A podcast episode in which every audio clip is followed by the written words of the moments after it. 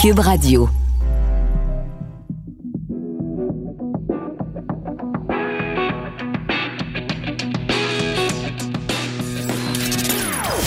Des opinions bien à elle. Sophie Durocher. Son franc-parler ne laisse personne indifférent. On n'est pas obligé d'être d'accord. Bonjour tout le monde, c'est Sophie Durocher en ce vendredi 13 mars 2020. Oui, ça n'est pas ironique, vraiment un vendredi 13. Alors écoutez, bien sûr, je vais commencer cette émission par un rappel des plus récentes nouvelles concernant le coronavirus. Euh, au niveau national, au niveau canadien, on est rendu maintenant à 157 cas. Le premier ministre euh, canadien Justin Trudeau va très bientôt s'adresser à tous les citoyens pour euh, faire le point sur la situation. La ministre canadienne de la Santé parle d'une crise, elle parle d'une urgence. Et la responsable canadienne de la santé publique demande à tous les Canadiens de limiter et d'annuler des déplacements à l'étranger. Donc, c'est évidemment majeur. Le premier ministre québécois François Legault s'est adressé lui aussi à ses concitoyens un petit peu plus tôt, il y a peut-être 20 euh, minutes. Il a commencé par remercier le personnel de la santé. Il a commencé par euh, dire qu'il était fier des Québécois et de la façon dont on réagissait tous collectivement en cette période de crise. Et il dit, ben écoutez, je vous en demande beaucoup, mais c'est pour éviter le pire. Ce sont ces mots. Au Québec, on a 17 cas. Euh, le plus important pour l'instant, c'est de savoir qu'il ne faut plus appeler le 811. Le numéro à appeler, euh, qui est une ligne dédiée par les autorités, c'est bien le 1 877 644 4545. La ministre de la Santé euh, québécoise, euh, Madame McCann, a annoncé que 88 infirmières supplémentaires étaient euh, vraiment dédiées à cette nouvelle ligne. Donc, on vous demande de ne plus appeler le 811.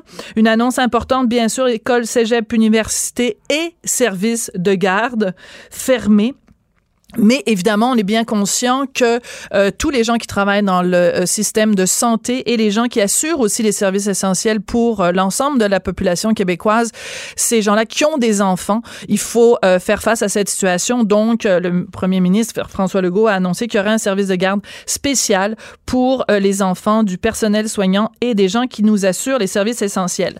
Concernant la réaction d'Ottawa, le premier ministre François Legault a été excessivement clair. Il a dit il y a un problème de cohérence. On peut pas, nous, au Québec, demander à nos citoyens d'éviter les déplacements à l'étranger et s'ils reviennent de l'étranger, de se mettre en isolement volontaire pendant qu'à Ottawa, on laisse les frontières ouvertes. Donc, le premier ministre François Legault demande clairement au premier ministre Trudeau de limiter l'entrée au Canada. Et ça fait plusieurs jours que plusieurs intervenants demandent, demandent qu'est-ce qui se passe avec Justin Trudeau? Comment se fait-il qu'alors que plein de pays à travers le monde, j'ai vu quelque part un chiffre, il y a 80 pays à travers le monde qui ont des mesures complètes ou partielles de restrictions à leurs frontières et le Canada traîne de la patte. Donc, très clair maintenant, le message de François Legault, il demande carrément à Justin Trudeau de limiter l'entrée au Canada.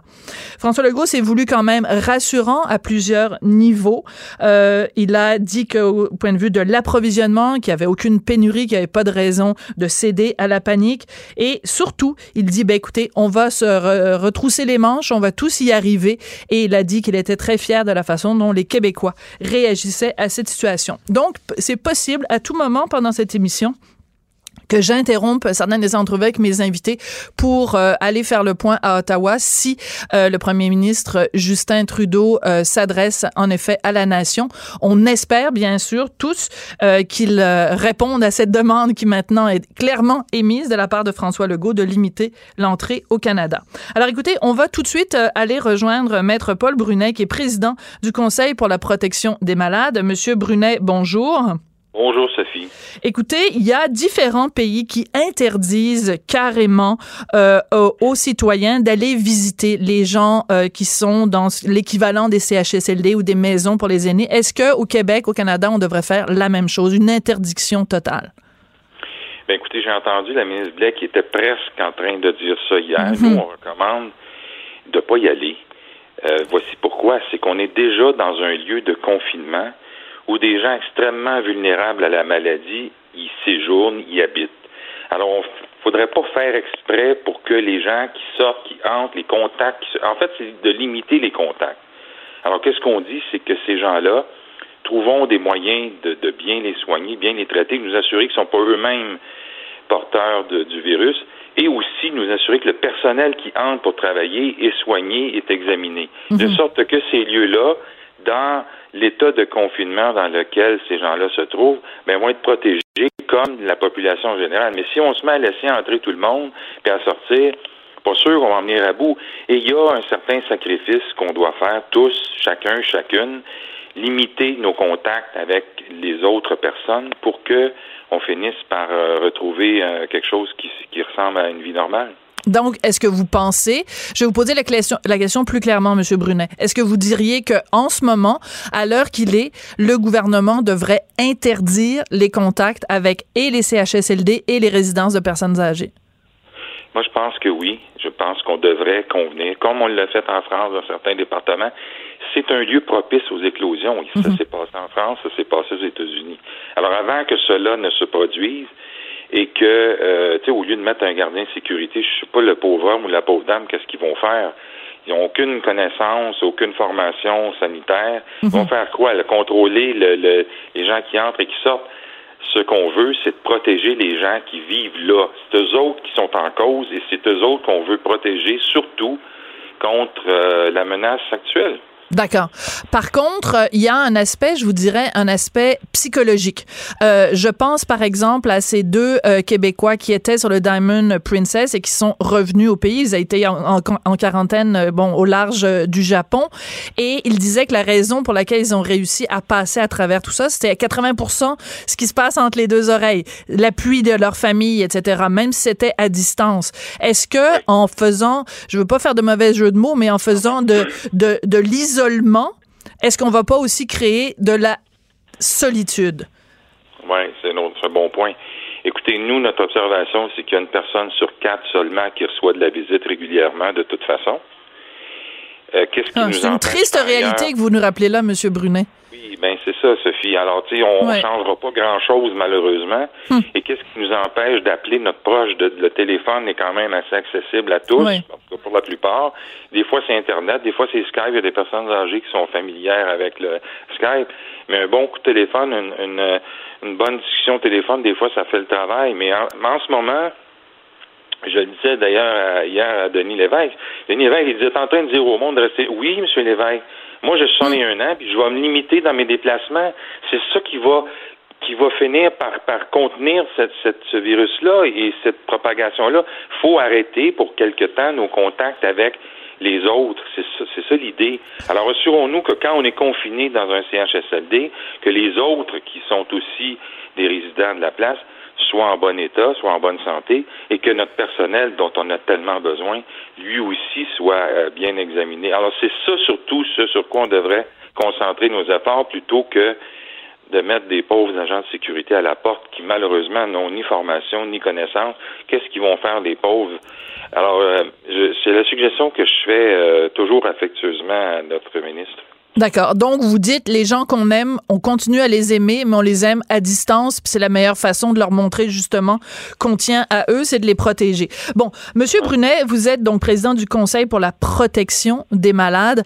Euh, comment vous diriez, parce que, bon, évidemment, ce qu'on craint, c'est qu'il y ait une, une, propagation du virus, mais des gens qui sont déjà malades, comment, comment on se sent quand on est déjà vulnérable à cette nouvelle source de, de d'inquiétude, en fait?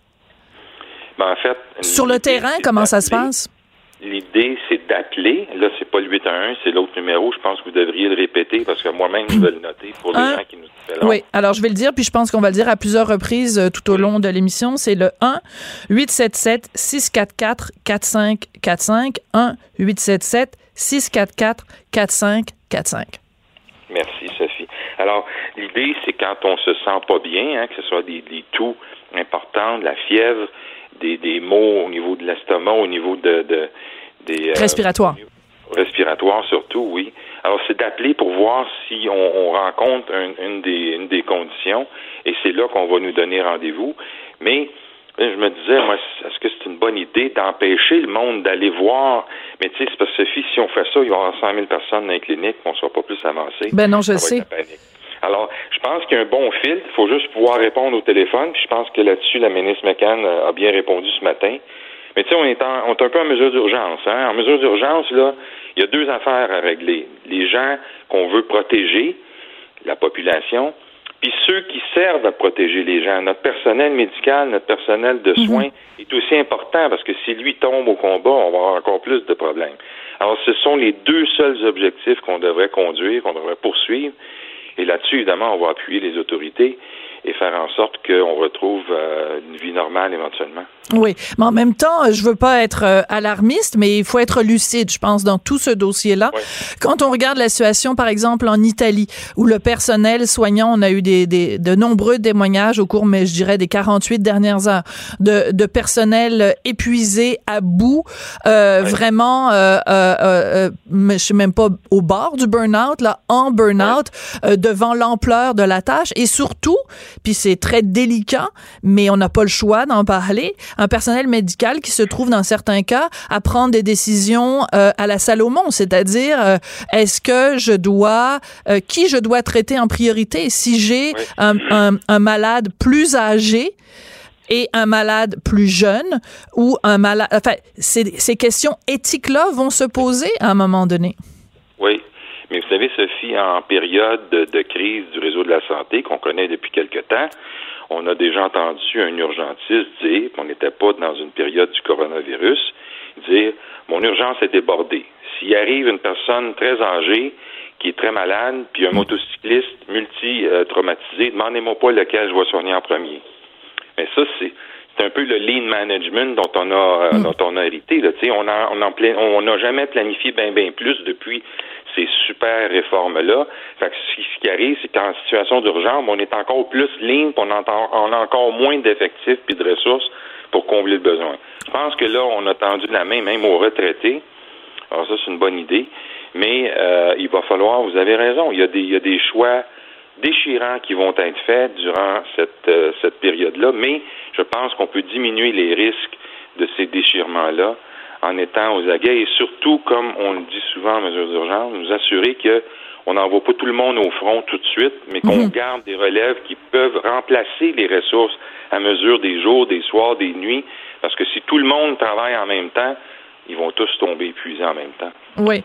Euh, en même temps, euh, je sais que vous avez euh, parlé avec évidemment mes, collègues de TVA hier et à un moment donné, un exemple que vous avez donné, vous avez dit que dans un CHSLD, il y, a, une chambre simple, donc avec un, seul lit. On en a transformé en chambre double. Donc, on a tendance à mettre deux fois plus de patients dans un même lieu. Euh, c'est pas des mesures très appropriées en période de crise et en période euh, d'urgence. Donc, est-ce que vous avez d'autres cas comme celui-là dont vous pourriez nous parler que, que des malades vous ont vous ont notifié? On a fait le tour du Québec au sein de nos, nos oui de nos comités, ça semble être le cas le plus euh, assez clairement euh, euh, établi sur le fait que dans la centaine de chambres qu'on a là, des chambres simples, on est en train de créer des chambres doubles. Ce qu'on nous dit au ministère, c'est que les CHSLD ne font plus ou n'aménageront plus de chambres doubles, mais que les ressources intermédiaires, qui sont aussi gros, mhm. aussi grosses puis aussi importantes qu'un CHSLD, elles peuvent encore en faire. C'est pas mieux, Sophie. Ben non. Surtout en ce moment, c'est la pire affaire à faire. Puis là, je sais, et là, je sais qu'il euh, va falloir tirer l'oreille de certaines personnes au ministère, mais le ministère sait que à cet endroit-là, au CHSLD Argyle, on est en train de faire des chambres doubles avec des chambres simples si vous voulez aggraver la situation de la propagation, puis des contaminations, puis de, tout ce que vous voudrez, ben c'est ça. Continuez à faire ça. J'espère que c'est pas ça les 900 nouveaux lits promis par Marguerite là, parce que si c'est en faisant des chambres doubles avec des chambres simples qu'on pense qu'on va ajouter puis annoncer 900 nouveaux lits, on se gourre parce qu'on va aggraver la problématique qu'on connaît, les infections mm-hmm. nosocomiales, et là, les, les cas euh, douteux et, et, possibles de coronavirus. Come on! Come on! C'est la pire affaire à faire, mais on continue à la faire présentement sous la bénédiction de ce fameux 6 de la Montérégie. Je trouve ça scandaleux et le comité des usagers est, est horrifié de, de ce qui est en train de se passer. Monsieur euh, Brunet, ça fait plusieurs fois que je vous euh, fais euh, des, que je fais des entrevues avec vous. C'est la première fois que je vous sens aussi fâché. Ben, tu sais, il faut, pas faire exprès. Faut pas faire exprès pour exacerber la situation. Je leur demande d'arrêter. Je sais que le ministère leur a dit que c'était correct, mais ça n'a pas d'allure. J'espère que Mme Blaine nous entend. Ça n'a pas d'allure ce qu'ils sont en train de faire à Argyle. J'ai même entendu des gens dans une euh, dans une région euh, mm. plus éloignée dire ben moi, ça fait mon affaire de, d'une chambre double, ça va me coûter moins cher. C'est correct, mais ça va coûter plus cher à l'État parce qu'il y a des preuves scientifiques que les infections nosocomiales sont dues notamment à la, à la promiscuité, puis à la, au partage de salles de bain, puis de, de, de, lieux communs dans une chambre. Come on! On est en train de revenir comme il y a 20 ans. Monsieur Brunet, euh, je vais vous poser une question très simple.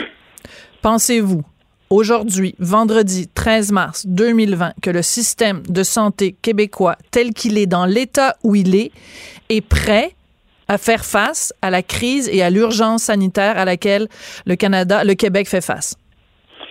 Tu sais, on a de la misère parce qu'on est déjà en problématique. On n'a par contre pas fait encore tous nos devoirs. Je sais qu'il y a des discussions avec les milliers d'infirmières auxiliaires, Sophie, des milliers, des milliers travaillent à temps partiel dans le réseau et qui attendent juste ça, avoir une vraie job permanente. On commence les discussions. Là. Ça a pris du temps, hein, mais ça fait au moins un an qu'on Monsieur Brunet, on est prêt ou on n'est pas prêt? Oui ou non? On n'est pas nécessairement prêt, mais j'ai confiance malgré tout que dans une situation de crise, souvent on trouve des motivations intérieures chez les gens qu'on ne savait pas qu'ils avaient dans le temps normal. Bah, c'est ce qu'on c'est ce qu'on se souhaite, euh, maître Paul Brunet, président du Conseil pour la protection des malades. Merci beaucoup euh, d'être euh, venu nous parler aujourd'hui. Au revoir. Sophie Durocher. Elle aura toujours le dernier mot. Même si vous parlez en dernier. Vous écoutez. On n'est pas obligé d'être d'accord. Je vous rappelle que le premier ministre euh, du Québec, François Legault, euh, a annoncé que dès lundi, les cégeps, écoles, universités et services de garde au Québec euh, seront fermés. Alors, ça pose évidemment toute la question de si vous avez des jeunes enfants, comment leur parler du coronavirus, comment, puisqu'aujourd'hui, on va devoir garder nos enfants à la maison, comment prendre soin d'eux sans leur transmettre nos inquiétudes parce que inquiétude il y a, on va pas se cacher la tête dans le sable non plus. On va parler de tout ça avec Rosemary Charret, elle est psychologue, elle est conférencière. Bonjour madame Charret, comment allez-vous? Bonjour. Bien merci vous? Très ben dans les circonstances, oui. Euh, je touche du bois. Euh, personne que je connais euh, n'est atteint, mais on se cachera pas que ça crée bien sûr de l'inquiétude. Comment on fait, Rosemary, pour donner de l'information à nos enfants parce qu'on veut pas les, garder non plus ni dans le mensonge ni dans le déni. Comment on fait pour leur parler intelligemment du coronavirus sans que notre inquiétude devienne virale? Mais la première chose, ce serait de demander à nos enfants qu'est-ce qu'ils en savent, qu'est-ce qu'ils en comprennent. Parce que très souvent, le problème avec les enfants, c'est qu'ils prennent une partie de l'information puis ils se font une histoire complètement irréaliste autour de ça. Mhm. Donc, la première chose, c'est de les écouter avant de leur parler. Ensuite, leur donner l'information ponctuelle, actuelle. Ils n'ont pas besoin de l'information sur ce qui va se passer dans trois semaines. Même nous, on ne ah. sait pas ce qui va se passer dans trois semaines. C'est vrai. Ils ont besoin que ça fasse du sens pour eux. Et qu'est-ce qu'on fait aujourd'hui? Là, l'école est fermée. C'est quoi aujourd'hui qu'on fait? Bon, leur dire que la responsabilité de les protéger, elle nous appartient. On a besoin de leur aide pour une chose. Ils vont laver leurs mains. Ils vont, bon, ce qu'on veut leur donner comme consigne. Autrement dit, ils se sentent en sécurité parce qu'autour d'eux, il y a des adultes qui voient leur bien-être. Et aussi, peut-être, on peut leur rappeler le fait que très peu d'enfants sont atteints, très peu d'enfants ont mhm. la maladie. Bon, ils sont, mais que, comme tous les, les, êtres humains, ils pourraient transférer la maladie. Donc, pour ça qu'on prend les mesures de prévention. L'autre chose, c'est que c'est sûr que la routine des enfants comme la nôtre, d'ailleurs, la routine de tout le monde est, perturbée. est bousculée en ce moment. Mais donc, ce ne sera pas la même routine, mais il faudrait trouver une routine parce que c'est un élément de sécurité extrêmement important pour un enfant, la routine. Mm-hmm. Donc, euh, si c'est on joue de 1 heure à 3 heures, on joue. Puis on fait trouver beaucoup, il va falloir beaucoup de créativité. Moi, j'ai salué là, dans le temps de, la semaine de relâche, il y avait plusieurs réseaux qui euh, diffusaient des choses pour enfants. Je pense qu'il va falloir que dans le jour, là, il va falloir que les réseaux mais, euh, apportent leur contribution pour apporter des distractions et euh, que les parents aussi soient créatifs par rapport à ça. Il y a des, il y a des gens qui font pression sur euh, Télé-Québec pour Télé-Québec se remettre en mode cinégado comme pendant le temps des fêtes pour qu'on puisse regarder Astérix euh, en ben boucle avec nos enfants. Mais plus sérieusement... Le, plaisir, excusez-moi. Oui. Le plaisir, c'est très important. Oui. Ça, dans les phases d'anxiété comme ça, souvent on se donne l'impression que comme la situation est difficile, il faut rester très sérieux. Puis, donc, autant pour notre propre bien-être que hmm. pour celui des enfants, il ne faut pas perdre de vue l'importance d'avoir du plaisir, de continuer d'avoir du plaisir. C'est drôle que vous disiez ça parce que euh, hier soir, euh, à la maison, ben, mon fils savait dès hier soir que son école, en tout cas, serait fermée euh, aujourd'hui pour une période indéterminée. Puis bon, c'est son père, sa mère travaillent dans l'information. Fait que c'est sûr qu'on parle beaucoup de mhm. ça. Alors, on a décidé qu'on faisait soir de fête, comme si c'était un anniversaire, un truc. Alors, euh, on a mis des bougies sur la table, on a, on a commandé de la pizza, alors que, bon, habituellement, c'est juste des soirs spéciaux. On a mis de la musique, on a chanté, on s'est amusé parce que il fallait, parce que sinon, on, on était juste dans l'inquiétude. Donc, peut-être créer un sentiment de, de, de fête, justement, de, de retrouver euh, comme si c'était Noël, comme si c'était Pâques, euh, je sais pas. Ben, le bon feeling de la tempête de neige quand on est enfant, qui nous permettait de manquer l'école une journée. Sauf que là, ça risque d'être un peu plus long. Et une autre chose, c'est que je, je vous entendais avec votre interlocuteur précédent parler de l'importance à la fois de l'isolement, mais d'éviter la solitude. Oui. Ça, c'est un gros enjeu actuellement. Euh, les enfants, euh, est-ce qu'ils vont pouvoir aller jouer avec un ami? Il faudra pas, tu sais, en même temps qu'on veut protéger, euh, il faut quand même prendre des mesures raisonnables pour les enfants et c'est vrai pour nous aussi. Oui. Peut-être qu'on pourrait être plus souple sur les moyens de communication si on veut pas qu'ils utilisent pour leur téléphone habituellement. Là, les laisser l'utiliser un peu plus pour qu'ils se sentent quand même continuer d'avoir une mhm. vie sociale, une vie avec leurs amis, le moins de changements possible, bien que forcément il y aura des changements. Diriez-vous, parce que bon, on, on, on, sait ça, à quoi ça ressemble un enfant ou enfin un ado en, en 2020, euh, mm-hmm. et c'est, ils sont toujours sur leur PS4. Alors, est-ce que c'est pas justement un, un, cas où on peut faire exception à la règle de, de limiter le temps d'écran, veut veut pas, jouer avec ces différents jeux vidéo, ça permet d'être en contact avec des amis sans les voir. Euh, est-ce qu'on peut dire bon ben écoutez, on va faire euh, une exception à la règle habituelle de, de, de limiter le temps d'écran. Est-ce que ça, c'est une bonne option, Madame Charret? Euh, moi, je pense qu'il faudrait garder une règle, la mettre plus souple. Ouais. C'est élargir le temps, mais parce qu'il faudrait pas non plus, parce que c'est une forme d'isolement, s'ils ne font que ça. Donc, en faire, oui, ils puissent en faire plus, mais aussi, bon, même les parents vont être bousculés dans leur horaire. Euh, donc, si on peut avoir les parents, les grands-parents, mais qu'il y ait des vrais contacts interpersonnels, même s'ils sont à la maison. D'accord. Alors, vous avez mentionné les grands-parents, et ça, c'est le grand problème de cette équation. Parce que je regarde en, en, France, parce que on est, nous, quelques jours ou quelques semaines après les décisions qui sont prises en France. Euh, en France, on a annoncé simultanément que les écoles étaient fermées et que on interdisait aux gens d'aller dans les résidences de, de, de, personnes âgées. Donc, on peut pas, les, les parents qui travaillent peuvent pas demander à grand-papa et grand-maman de prendre soin des enfants parce qu'en plus, grand-papa et grand-maman sont les, les, les personnes les plus à risque. Alors, c'est quoi la solution, Rosemary? Ben, je pense qu'il y a entre les deux, les grands-parents euh, de jeunes enfants sont pas encore dans le groupe d'âge qui est nécessairement en résidence ou euh, très à risque. Donc, il y a les, les, les, grands-parents qui peuvent être disponibles, mais il y a les autres. il y a aussi l'organisation. On va être forcé de s'organiser. Rosemary, Rosemary, je vais devoir vous interrompre parce qu'on va aller tout de suite en direct à Ottawa. Le premier ministre Justin Trudeau. Today, I shared with you that my wife Sophie was being tested for COVID 19, and that test did come back positive. Sophie's symptoms remain mild, but we are following medical advice and taking every precaution. She will remain in isolation for the time being.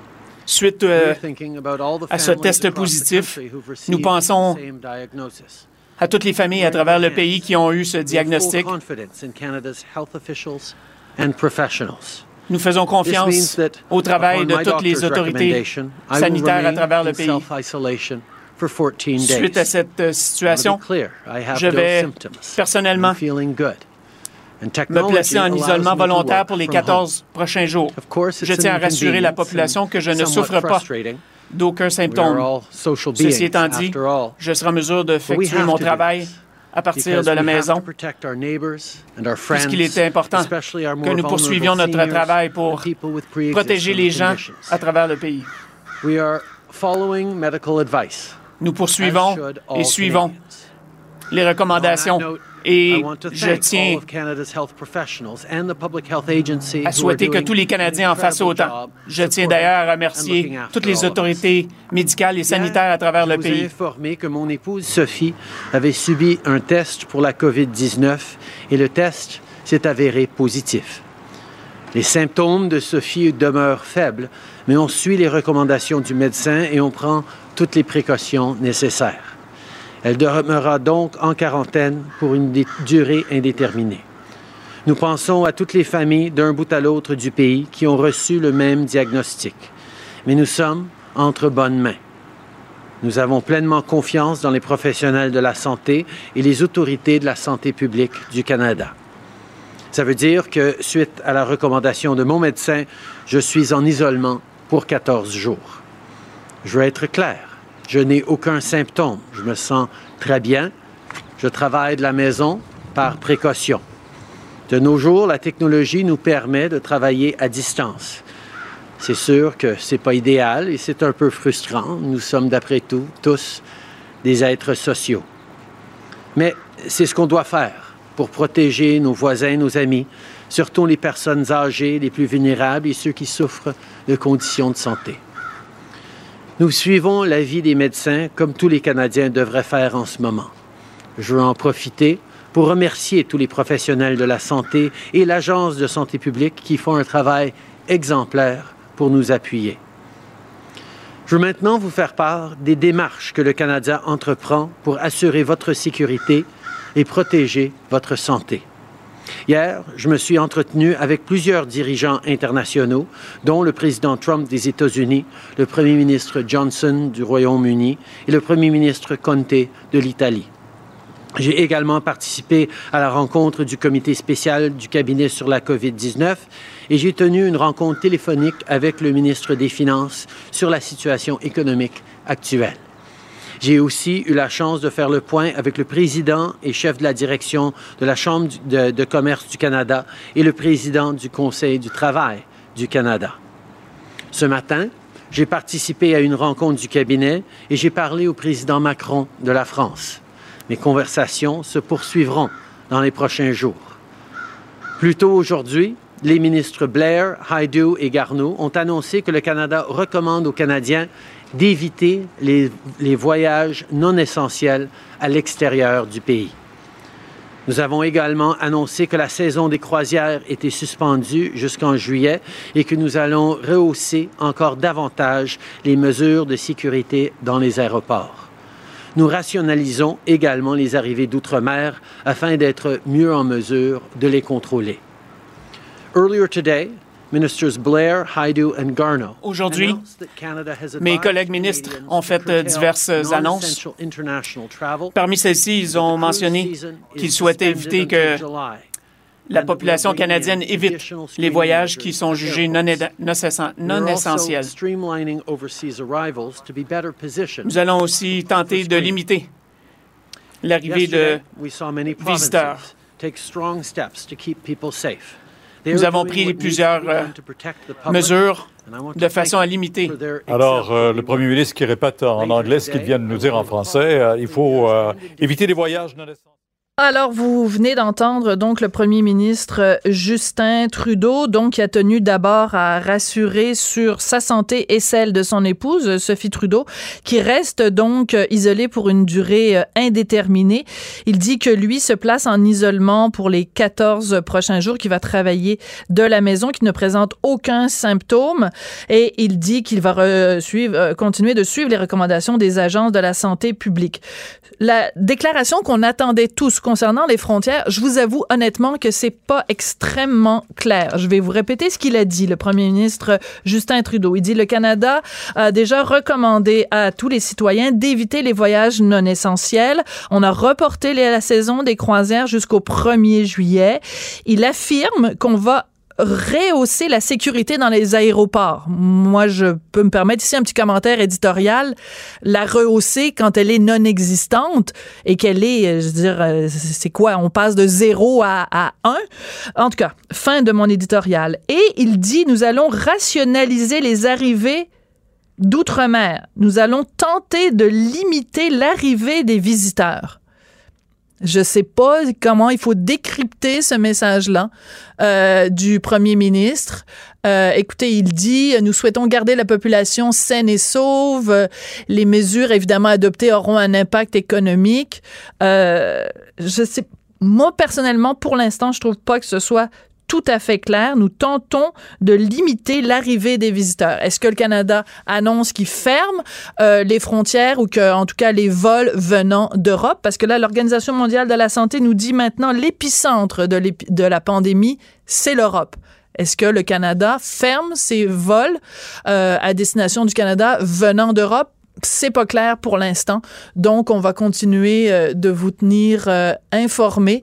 Euh, mais en tout cas, c'était le premier ministre Justin Trudeau qui, en fait, a passé plus de temps à nous rassurer sur sa santé et celle de Sophie, son épouse, que nous donner des informations vraiment concrètes sur les mesures que le Canada allait prendre. Il nous a dit, par contre, qu'il avait parlé au premier ministre français Emmanuel Macron, qu'il avait eu des discussions également hier avec Donald Trump, Boris Johnson et Monsieur Conte de l'Italie. On va prendre une petite pause et on continue, bien sûr, sur les ondes de Cube Radio, de vous parler du coronavirus.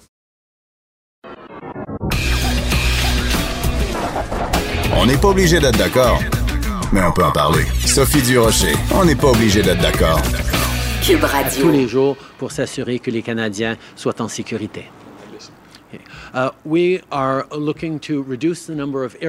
Nous souhaitons euh, limiter et réduire le nombre de voyageurs ainsi que d'aéroports. d'où les différents voyageurs pourraient provenir. Nous souhaitons absolument faire en sorte uh, que nous limitons l'entrée au pays, surtout lorsqu'on considère certains pays qui sont plus euh, susceptibles d'être Est-ce que ça fait partie de vos options de fermer complètement les frontières à certains pays? Et si oui, quels sont vos critères pour en arriver là? Et là aussi, je vous demanderais d'être précis. Est-ce que c'est un nombre de cas au Canada, un niveau de contamination communautaire, etc.? Euh, nos critères d'évaluation pour les prochaines décisions sont entièrement basés sur les recommandations des experts et les autorités en santé publique. Euh, nous faisons confiance aux experts ici au Canada et à travers le monde et nous allons suivre leurs recommandations. Euh, nous ne fermons pas la porte à toute euh, prochaine étape. Nous regardons qu'est-ce qu'on peut faire pour continuer à faire le travail que nous faisons depuis des semaines pour garder les Canadiens en sécurité et ça va continuer. Uh, we, uh, will continue to make decisions Nous allons continuer à prendre des décisions en fonction des uh, critères et de l'opinion des experts en santé uh, publique de notre pays ainsi que de d'autres pays. Ceci étant dit, je tiens à rassurer la population que nous allons poursuivre des démarches qui ont été entreprises déjà depuis plusieurs semaines de façon à ce que nous puissions protéger la population et nous allons continuer à prendre d'autres décisions dans les semaine à venir. Alors, vous venez d'entendre donc euh, des précisions, en tout cas, du premier ministre euh, Justin Trudeau, questionné par euh, les journalistes à savoir s'il allait clairement fermer les frontières et si, le, si c'était le cas, sur quels critères cette décision-là serait basée. Alors, la réponse, quand même assez évasive de Justin Trudeau, écoutez, les critères sur lesquels on va se baser sont les recommandations des, des experts. Nous ne fermons pas la porte à toute prochaine étape décodera qui voudra. Nous ne fermons pas la porte à toute prochaine étape. Je vous rappelle que le premier ministre, euh, dont on veut savoir s'il va ou pas fermer les frontières canadiennes à des vols venant d'Europe, là où se trouve l'épicentre de la pandémie, se borne à nous répondre, on va limiter et réduire le nombre d'aéroports accueillant des visiteurs d'outre-mer. On va limiter l'entrée au pays de, gens qui viennent d'outre-mer. C'est tout. Mais donc, on n'a pas encore, au moment où on se parle, une réponse claire et précise à savoir si euh, le Canada va suivre l'exemple américain et fermer donc euh, l'entrée au pays à des vols qui proviennent d'Europe. On va euh, prendre une, une, petite pause du discours de Justin Trudeau. On va peut-être y revenir plus tard. Mais je voulais absolument parler avec Michel Blanc. Elle est consultante conférencière en stratégie web. Bonjour Michel, comment allez-vous? Ah ben bonjour Sophie, euh, ça va relativement bien. Euh, je devais, euh, au moment précis où on se parle, atterrir à Playa del Carmen pour une semaine et finalement, ben on est resté ici. Voilà, ben oui, force force majeure. Michel, je voulais vous parler parce que bon, on le voit, le Premier ministre Trudeau lui-même nous dit que bien sûr, il est placé en isolement pour les deux prochaines semaines, donc il va travailler de chez lui.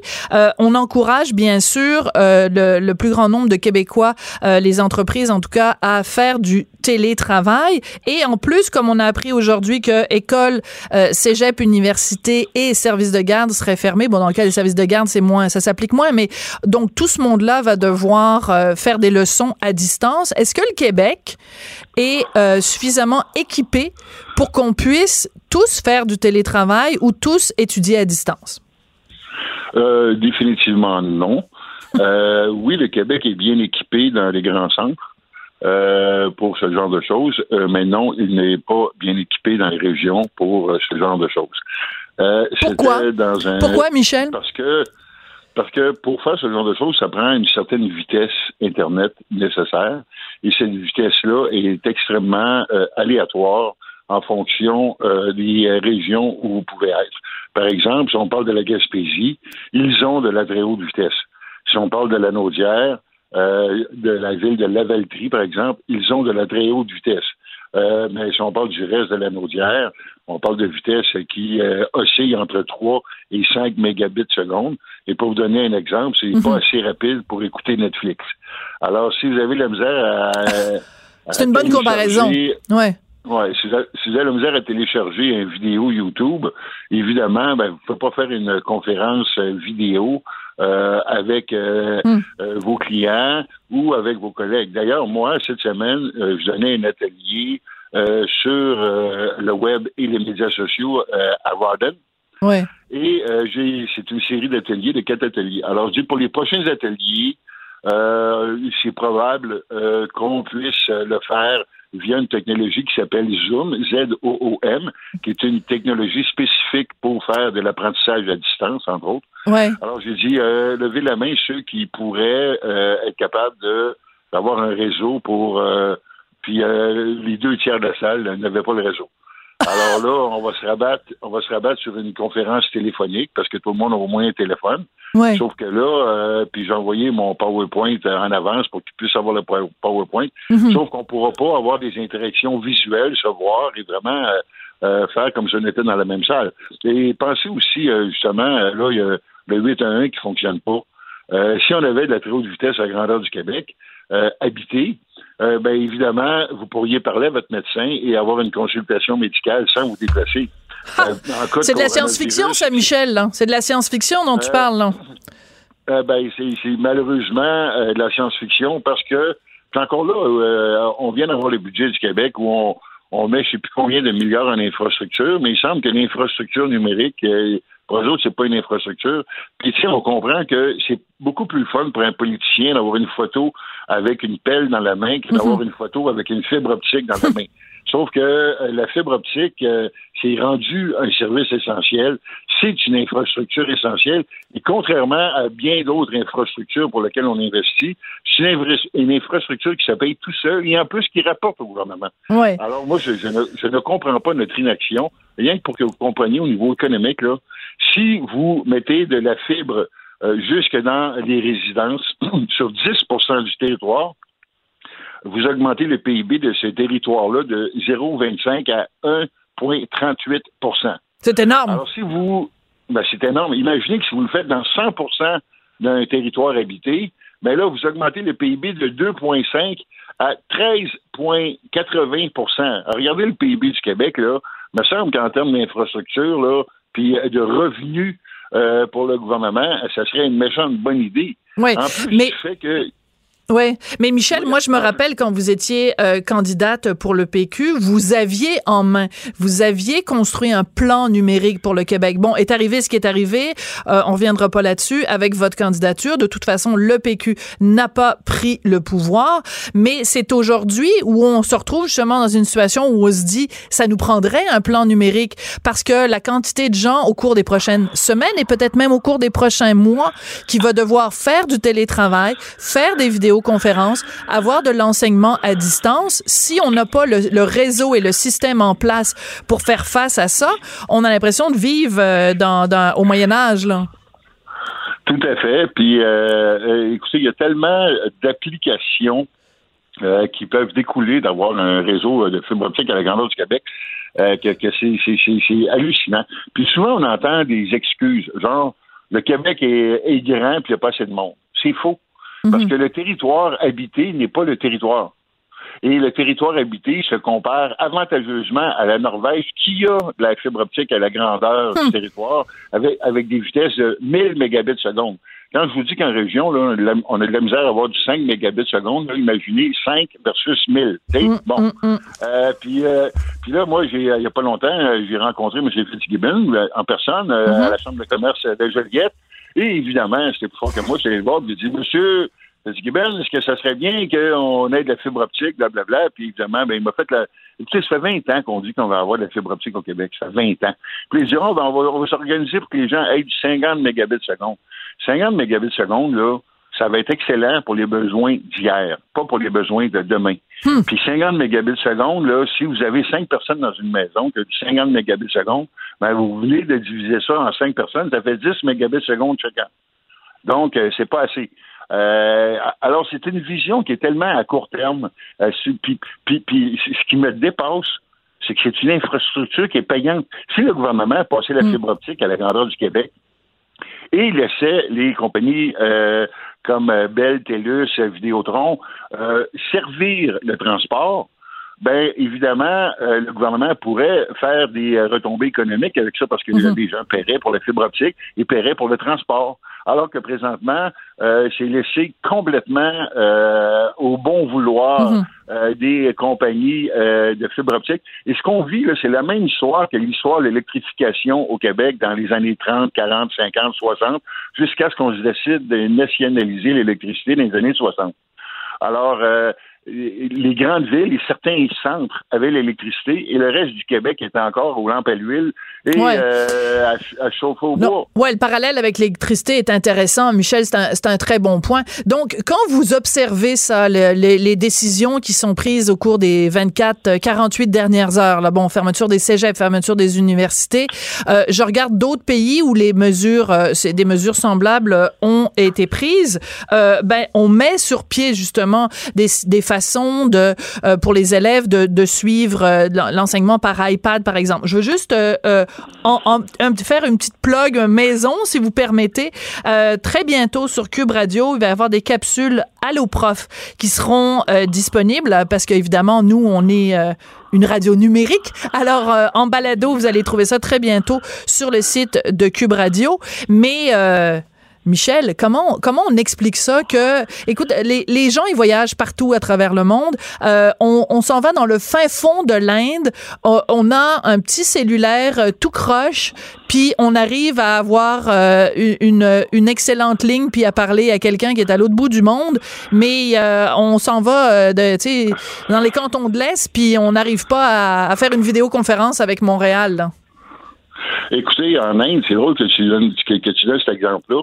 Chacune des vaches en Inde a un collier euh, numérique euh, qui va prendre le pouls et les signaux euh, de la vache. Ce qui fait que quand la vache est sur le point d'accoucher, tu n'es pas obligé de mettre quelqu'un deux jours de temps debout à côté de la vache pour l'aider quand elle va mettre au bas. Tu vas le savoir 15 minutes avant, puis là, tu peux envoyer quelqu'un pour aider la vache à euh, fermer son petit veau. Ben, c'est vachement intéressant, puis c'est là-dessus qu'on va se quitter. Merci beaucoup, Michel Blanc. Michel Blanc, consultante, conférencière en stratégie web. Euh, C'était très intéressant de se parler. Donc, euh, comment se fait-il qu'en région, ce soit euh, qu'on ait un système Internet si désuet? Parce que là, beaucoup de gens vont devoir faire du télétravail. Est-ce que ça va être possible? Et pour l'enseignement, ça va être une autre paire de manches également. On n'est pas obligé d'être d'accord. Joignez-vous à la discussion. Appelez ou textez. 187 Cube Radio. 1877 827 2346. Alors, je vous rappelle que le premier ministre Justin Trudeau est toujours en train de faire sa déclaration à la nation. Ottawa qui recommande aux Canadiens d'éviter les voyages non essentiels à l'extérieur euh, du pays. Donc, on continue à s'intéresser aux impacts, bien sûr, du coronavirus. Vous savez qu'il y a énormément de spectacles vivants qui ont été euh, annulés ou reportés.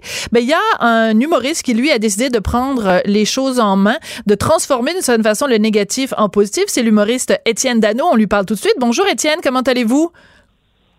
Ça va super bien. C'est un honneur, Sophie, de te parler. Bon, ben écoute, je pense que c'est la première fois qu'on se parle. Alors, euh, bon, euh, j'espère que... Bon, alors, moi, c'est ce qui, ce qui me, ce qui m'attriste beaucoup, euh, bien sûr, c'est tous ces artistes qui sont obligés d'annuler des spectacles, puisqu'on ne peut plus, au Québec, faire des spectacles intérieurs de plus de... des rassemblements de plus de 250 personnes. Vous, vous avez une super bonne idée. C'est quoi? Ce coronavirus chaud. Exactement. En fait, hier, je, discutais justement avec euh, d'autres artistes que leurs spectacles ont été annulés à la dernière minute. Je me disais, avec la technologie qu'on a, étant donné justement, vous parlez de télétravail euh, dans, dans, votre discussion avant moi, euh, je me suis dit, mais pourquoi pas, avec la, la technologie qu'on a, organiser un spectacle en direct sur YouTube pour les gens qui seront pris justement dans leur salon et qui n'auront pas leur sortie qu'ils avaient prévue des fois même, ils ont acheté leur billet euh, des mois et un an ben Oui. Alors, euh, donner un petit nanan à ces, consommateurs de, de, du monde. Alors, vous êtes quand même, euh, vous ouvrez quand même la porte aux gens. Si les gens veulent venir, vous vous adressez aux gens, vous dites, ben, si t'es sur la rive sud, que t'as pas peur des virus, on t'invite à venir voir le show sur place à Chambly, au délire et délices à 20 h Ça nous prend des courageux et des courageuses pour venir rire en personne. Bon, il y a de la place pour 80 personnes. Donc, vous êtes dans les limites permises par la loi.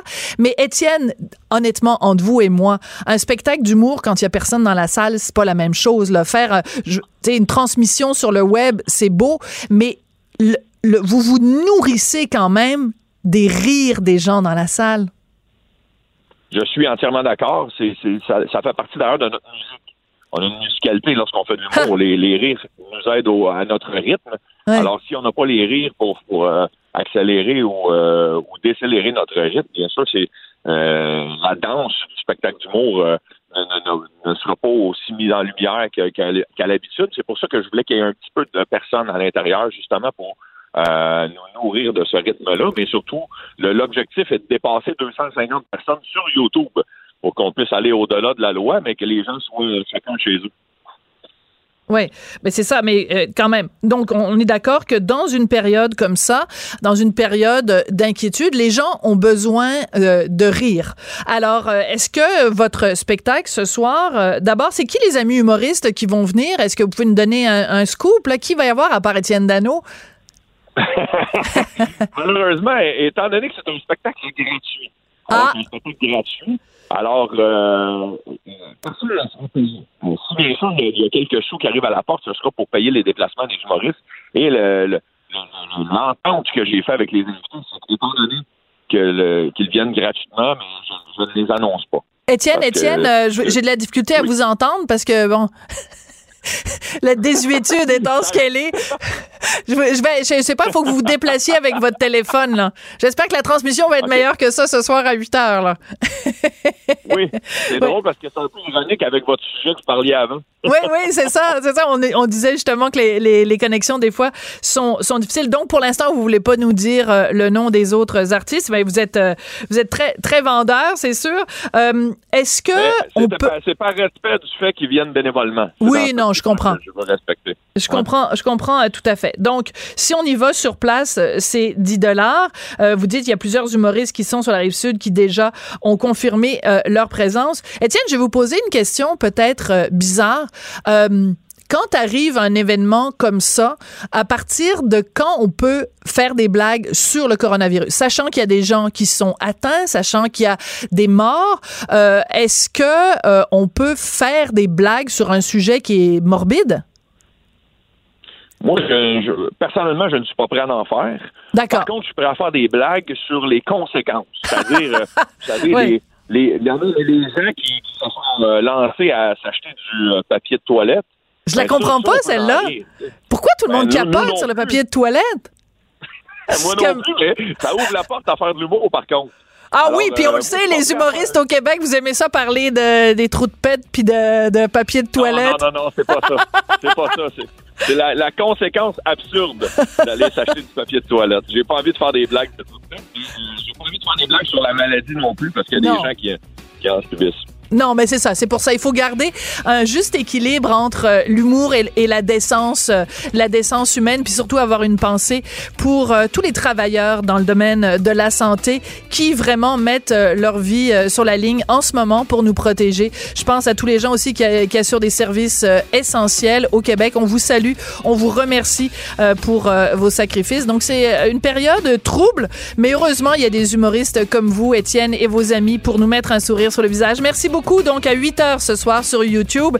Merci beaucoup d'avoir été là, d'avoir écouté. On n'est pas obligé d'être d'accord. Je voudrais remercier Samuel Boulet-Grimard à la mise en onde, Hugo Veilleux à la recherche. Je vous laisse en compagnie de Geneviève et on se retrouve lundi.